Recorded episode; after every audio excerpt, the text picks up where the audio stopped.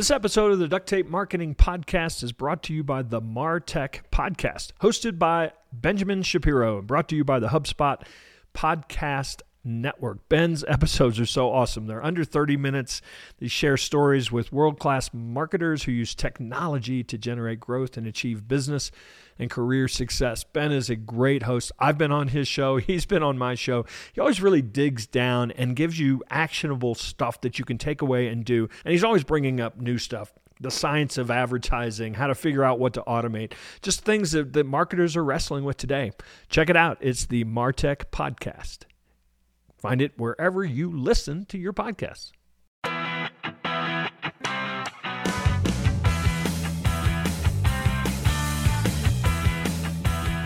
Hello and welcome to another episode of the Duct Tape Marketing Podcast. This is John Jantsch. My guest today is Dan Gingiss. He's an international keynote speaker and coach who believes that a remarkable customer experience is the best sales and marketing strategy.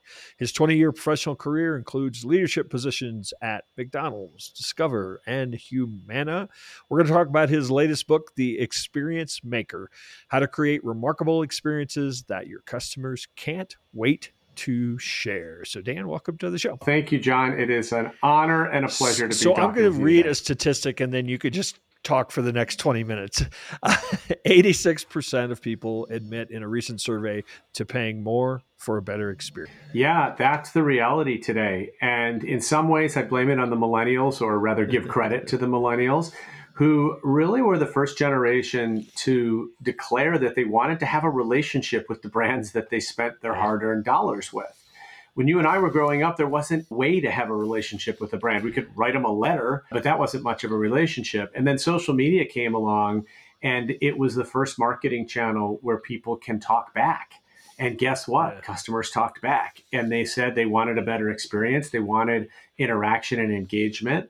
And so if they're not getting it with you, the company, they're going to go find another company that will give it to them. And I think one of the biggest challenges in almost every industry today is that it's become almost impossible mm. to compete on price. It's a loser's game, race to the bottom. And it's also become almost impossible to compete on product or service because all, because everything's become commoditized. So even a company that everyone would agree is one of the most innovative in our generation, Uber. Today, if you get in a car, I dare you to tell me whether it's an Uber or a Lyft. And the answer is it's yeah, probably right, both. Right. That's true. And so that's how undifferentiated yeah. the product has become. So what's left is so, experience. I don't think anyone argues with this. 86% is most of us. I don't think anyone argues with that. Why is it so darn hard to do? It is really there are books written about it. There are people bring in experts all the time, but companies just can't seem to focus on that or make it a priority. Have you unearthed really? Is, it, is there some sort of deep seated psychological reason why we won't do? It's definitely connected to our employee base because ultimately it's our employees that have yeah. to deliver the experience, and so oftentimes it starts with yeah. the employee experience. Are they happy to be where they are? We've all had the experience of walking into a fast food restaurant and that person behind the counter it looks like you're interrupting their otherwise pleasant day by wanting to place an order. And so you're not going to get a great experience there. You compare that to a place like Amazon, which I know people love to love and love to hate. I happen to love them. But Amazon is so customer centric in everything that they do, they have ingrained it into their culture. And they've understood for a long time that it's not about one individual transaction, it's about the lifetime value of the customer relationship. So I tell a story in my book about how I ordered a set of pots and pans, and one of the glass lids of one of the pots arrived shattered. So I called up Amazon. I was just looking for a replacement lid. I was disappointed that one of them was broken, but I figured they would just replace the lid. The customer service woman tried for a few minutes and clicked and clacked on her on her keyboard and finally said, "You know what? I have no idea how to replace the lid, so I'm just going to refund your money and you go ahead and keep the pots and pans." Now, I went from, in, that, in the span of a couple of minutes from being disappointed that I had a broken lid to being like, "Woohoo! Free pots and pans!" So my whole mindset changed, and I can certainly attest to the fact that of the 200 or so orders I've made since then. I think Amazon's right. probably made up for the lost pots and pans. But they're so good at what they do because they intentionally make every part of the experience easy and a pleasure to do. Our mutual friend, our mutual friend uh, Joey Coleman, who's my podcast co-host, told a story once on our podcast about how he and his wife downloaded a movie from Amazon Prime and their internet wasn't real wasn't working really well that night so the movie was mm-hmm. slow mm-hmm. and pixelated the next day he gets an email from Amazon unsolicited saying hey we noticed that you didn't get a lot of good quality in your movie last night so we've gone ahead and refunded your money and enjoy your next movie wow I want to keep doing business with a company like that because they get me, they're paying attention, and they're willing to. I am a marketer, marketing consultant. People hire uh, my firm to do marketing. This point gets driven home how this entire journey is so connected because one of the things that we do, standard fare that we do, is we do call tracking and things so that when somebody calls in, and a lot of marketers, it's like, hey, I got the phone to ring and a job. I re-record those things and I listen to them and I show a business owner this is why you're not converting because and and all of a sudden it's like oh wow. I don't care how good your marketing is or what people call marketing if it's falling out the back end in service or in you know sales or whatever the metric is uh, for what an actual growth is nothing's going to nothing's going to really happen in a positive sense. So this idea of really seeing this end-to-end journey is what marketing is today. It's not ending at getting the sale is it Absolutely. And it also happens even after the sale, right? Is that we've got people that stay with us just for a short yeah. period of time and then leave.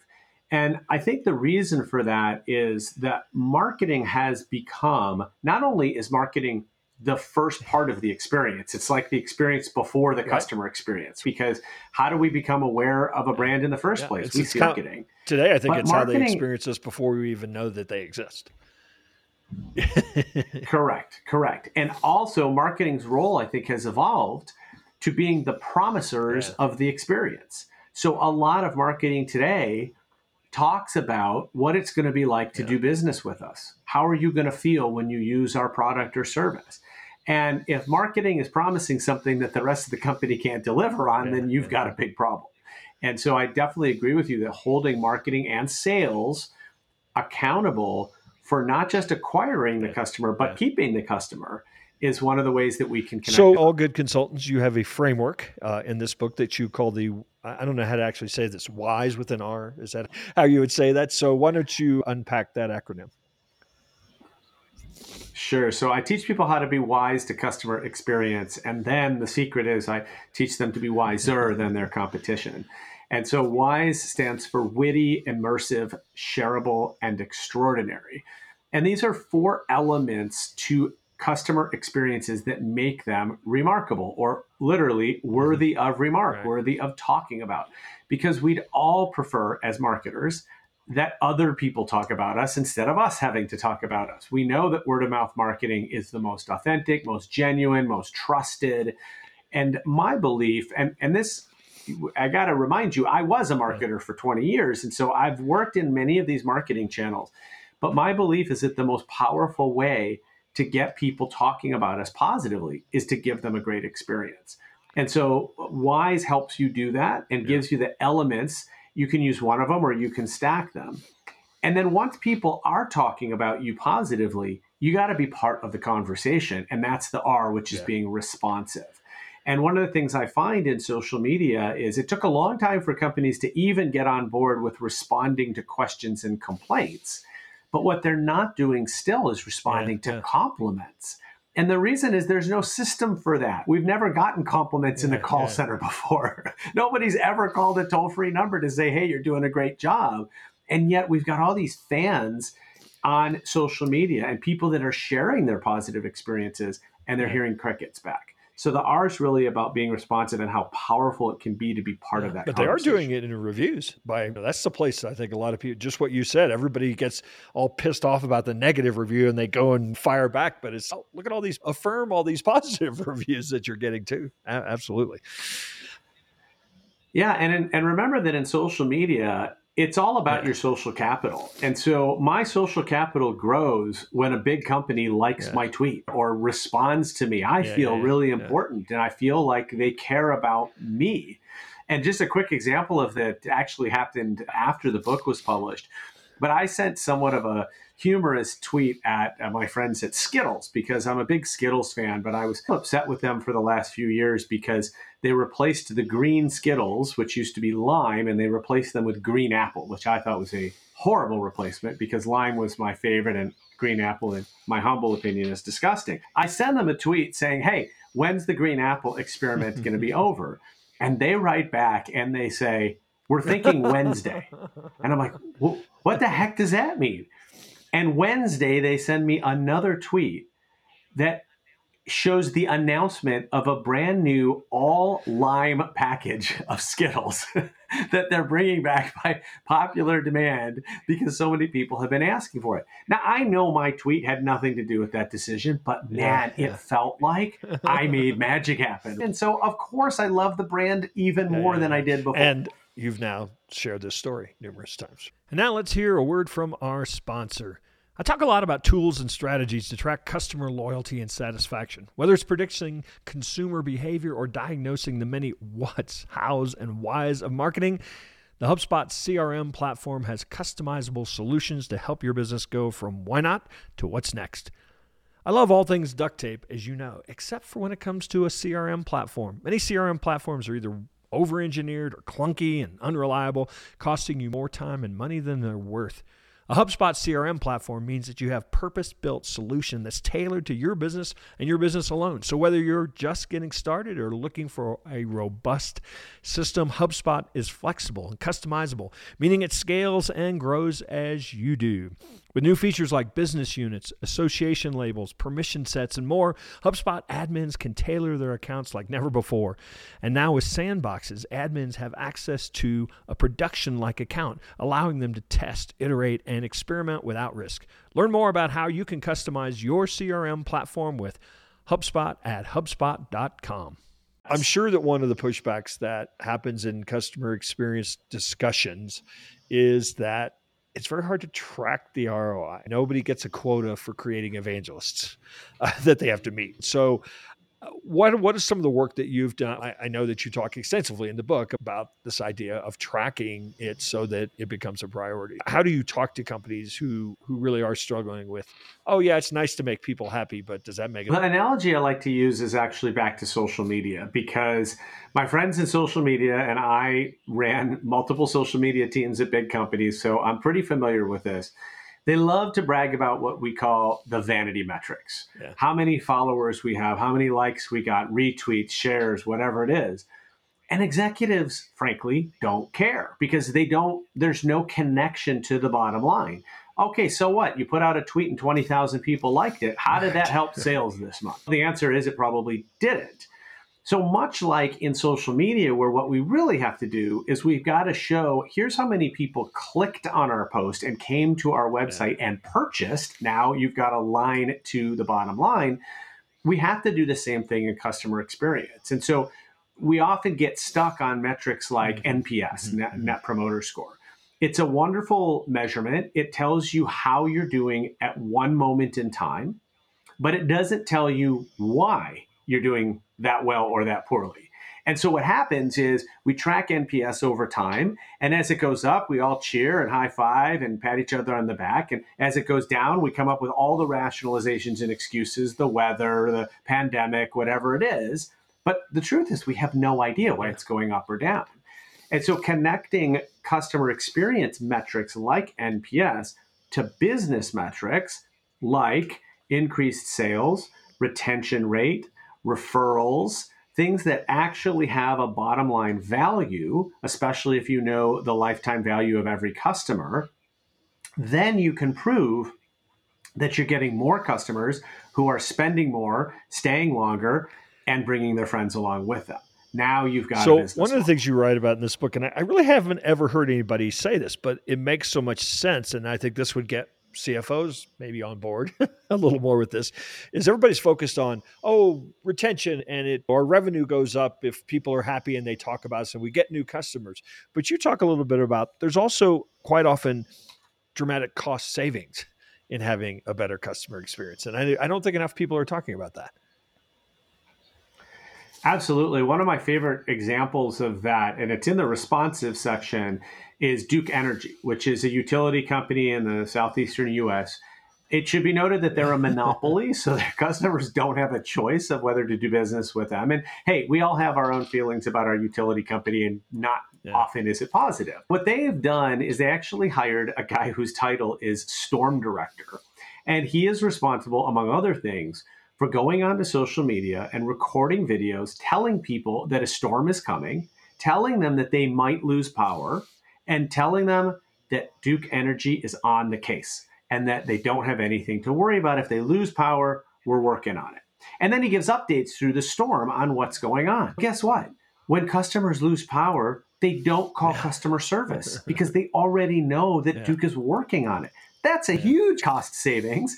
And especially the last thing we need when the power's out is to have our call center be bombarded yeah, yeah. with calls. And there are that's a great example of how a company reduces cost by focusing on experience, which in this case is really just proactive customer. So I'm curious your kind of a a pr- impression of the role of technology in all of this for good and for bad and how we should be viewing it rather than some of the ways that maybe we're using it.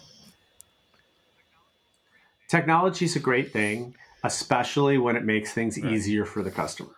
So there's a stat in the book that the number one stat or the number one element of customer loyalty is actually mm-hmm. ease of use, it's simplicity. It's about uh, reducing customer effort. And so, the extent to which we can use technology to reduce customer effort and make things easy, I am all for it. When we start to look at technology as a replacement for human interaction, then I put up the stop sign, especially because of what we were talking before that, that I blame the millennials for, that people want a relationship yeah. with the brand and they want that human connection. I think actually the pandemic exacerbated that. We all craved mm-hmm. more human mm-hmm. connection and interaction. And so sometimes we don't want to talk to a robot, we just want to talk to a human. Other times the robot's totally fine. We, we use Google every single day, that's a robot, and it, it gives us what we need. But ultimately, when we need to have a human conversation, that's got to be available there, to us as well. So I definitely, I think it plays a role. It's just we got to be careful. Well, but I think how- that's the distinction is the role providing better service or is it a way that we don't have to talk to people? And i think that's how to make a decision about does technology solve that? Does it create less friction here? Go for it. Or does it just make it so that we can have fewer bodies talking to people? I always wondered I always wondered why companies don't want to yeah. talk to their customers. Without customers, we don't have a business. So they are our number one asset why would we not want to talk to them? Why would we not welcome the opportunity to talk to them? Especially, by the way, if they're upset because we're not giving them what they yeah. expected from us. And so I definitely agree that if the whole idea is just we don't want to talk to customers and we'd like to save money by firing our customer service staff, that's not going to be a successful strategy as far as I'm concerned. But technology can play a great role in reduced call length, for example, because if I always imagine a contact center rep sitting next to IBM Watson, the one that went on Jeopardy and knows the answer to every question ever, right?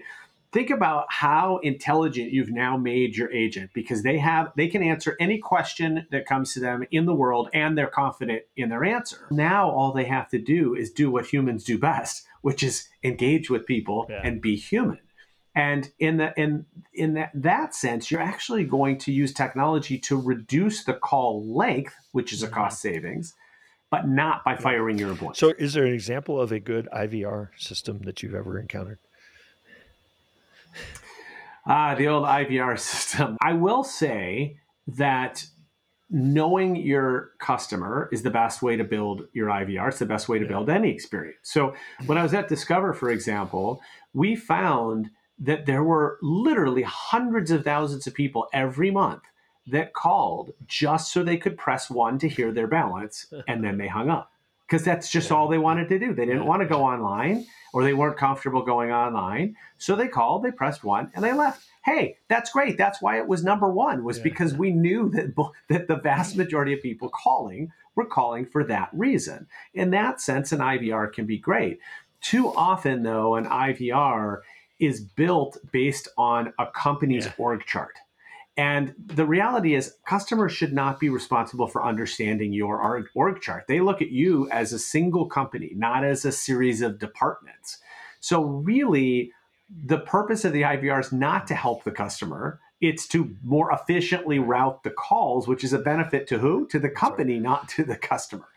And so, in that sense, there are not yeah. many great good I, IVR. My one wish would be that that they would start off by saying, "Look, we're going to route you through all these things. It might make your your experience better, but if you just want to talk to a person, hit five. that, that's what I want." Because so, sometimes that is. Yeah, and some companies yeah. have started doing that, where the first choice yeah. is to talk to somebody, press zero, and then they go into the other choices. I love that. It's so much better than the inevitable we're pounding on zero or screaming operator and, and, hoping it's listening. I and we've all been know there. what my mother's first dog's name was.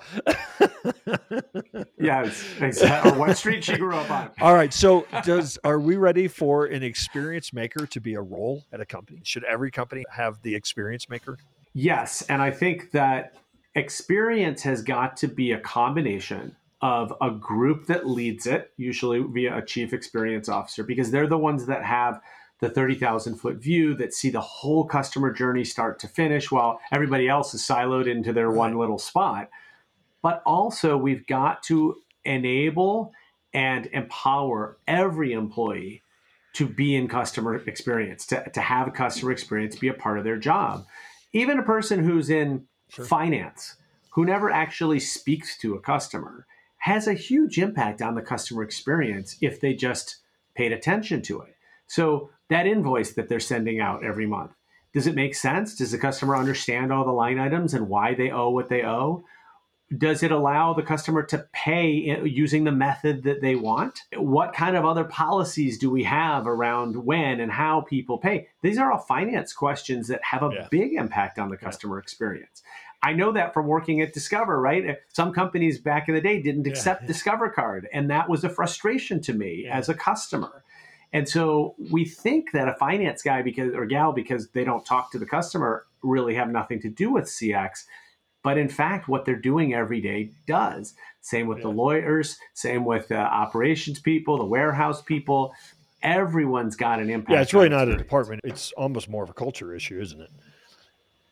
Yeah, it's a way of thinking. So, Dan, yeah. uh, tell people where they can find out uh, more about uh, the Experience Maker or any any work that you're doing that uh, you'd like to share. The good news is I have a unique last name, and if you meet anyone else with my last name, they are definitely related to me. So I'm at dangingiss.com, Twitter at dgingiss, LinkedIn and Dan Gingiss as well. And the book is The Experience Maker, available at awesome. your favorite. Well, Dan, it was great uh, having you stop by the Duct Tape Marketing Podcast, and hopefully we'll run into you one of these days soon out there on the road. Thanks for having me, John, and I would look forward to meeting you in person sometime.